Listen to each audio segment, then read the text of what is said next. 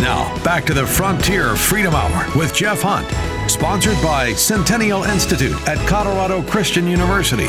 Here's Jeff Hunt. We're out on the frontier trying to solve the problems that are plaguing our communities. It's not acceptable to live in a tent addicted to drugs. And I think that, uh, you know, our, especially here in Colorado, our, our government officials just have one, one I, solution to their problems. Well, we'll create another government program. We have parents that need to work and make money, so we'll create a free pre-K, preschool available to every people, and instead of having them raised in their own families with their mom and dad, well, here's the government to raise your children for you. If your kids aren't eating because you're struggling, well, the government will provide breakfast for you. Instead of actually proposing ideas and solutions to keep kids at home to have breakfast, no one even talks about any other idea or solution other than a new government program that has not worked, that we have spent three and a half times more money than all the wars we've fought, and it's not addressing the problems. We're talking with Chris Bullivant of the Social Capital Campaign. And if you've missed our previous conversations, go back to frontierfreedomradio.com.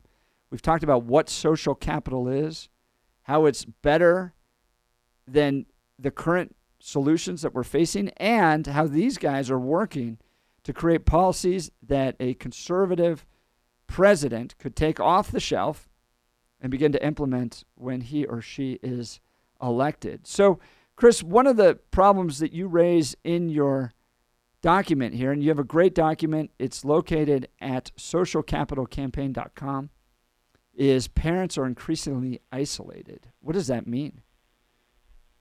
Yeah, it's, it's, it's, a phenomenon that we're seeing. I mean, some of that is related to there's increasingly a, a rise of lone parenting. In fact, I think the United States has the highest rate of lone parenting in the world um, which isn't great. And, and what and then, is that? I don't. I'm not even sure what lame parenting is. Oh, sorry. That's my English. Lone, L O N E. Oh, lone. Single okay. Sorry about going, that. Lame. I think my my daughter thinks I'm kind of lame, but that's you know she's a teenage girl. She's supposed yeah, to think that yeah, I'm kind of a lame parent, but lone yeah, I parent. come on your show and tell everyone that they're rubbish parents. So yeah, sorry, that's my Downton Abbey accent there. Uh, lone parenting. Yeah, go ahead. Uh, tell us about that. Yeah, well, I mean, there is like obviously this increasing rise of parents sort of doing it by themselves, which is not ideal. Because I think one thing that we found in one of our papers, um, some research by a guy called Richard Reeves, and he identified that those um, children in low-income uh, situations, uh, families, there was a huge difference between those who were raised by married uh, and those who were raised by unmarried parents he said that four out of five children born into the bottom 20% raised by married parents had risen out of that range by adulthood, as opposed to those who were grown, uh, raised by single parents. They just had a one in two chance of escaping poverty. And that's huge because a lot of the time in this conversation, there's no doubt there in your state capital, people will say, oh, there's causation versus correlation, and there's no, it's just actually just rich people, uh, they're mental about it. What we're saying is that there's a huge impact. If you are raised in, in a married family, you are much more likely to escape poverty. That's why it's really worrying that we're seeing that in in, in 1990, 34% of Hispanic children, for example, were um, born to unmarried mothers. But in uh, 2016, it's now hitting 50%. So there's this like huge trend in Hispanic families, they're socially conservative, largely church going, you know, and, um, and so that, that we want to make sure that policy makes sure that they are supported in family raising. And similarly, I mean, they going back to what we were saying earlier about like free pre-K, well, that's awesome. But actually, most Hispanics also, as for many of us who are socially conservative, want to be able to raise our children ourselves. We don't, we don't want the government to do it for us. So what we're saying is that well, if we if there has to be a government program, I don't think we can just magic them all away. It should be something that's focused to building up those things that make life work, which in this case is the family.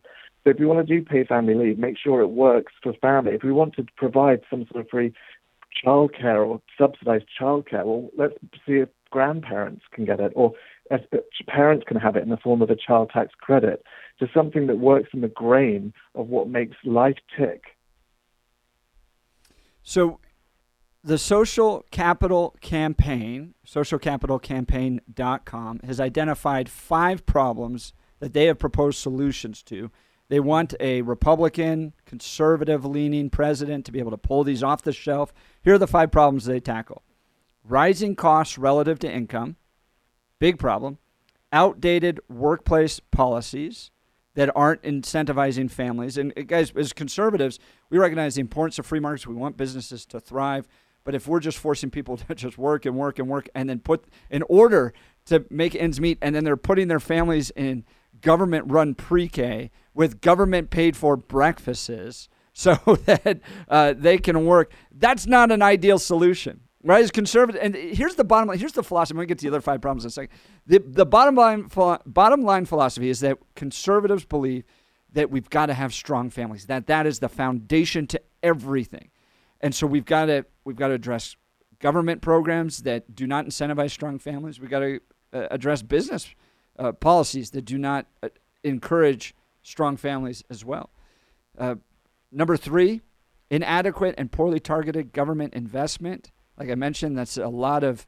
Uh, I, I, think every government investment, for the most part, is inadequate and poorly targeted. But uh, but we're not libertarians. There is a role for the government. Number four, people are having fewer children. That is a really serious issue. Elon Musk pointed that out. And then, as we were just talking about, parents are increasingly isolated. And I think that it's it's you know we're we're going to face a ma- major demographic problem, especially among my age Chris, I'm 41, so I'm at the very first age of the millennials. I think you're probably a, a, a Gen Xer. Um, but the, the, these millennials are not having children, they're not having families. They're going to end up alone as they get older. And then who's going to be there to help them? I think they're going to end up in kind of either assisted living homes or government run programs, and they're not going to have their families there to take care of them. This is, uh, it's almost like we're just heading as a straight on a train track right towards more government dependency. And you guys are saying we've got to get back to building strong families, strong social capital.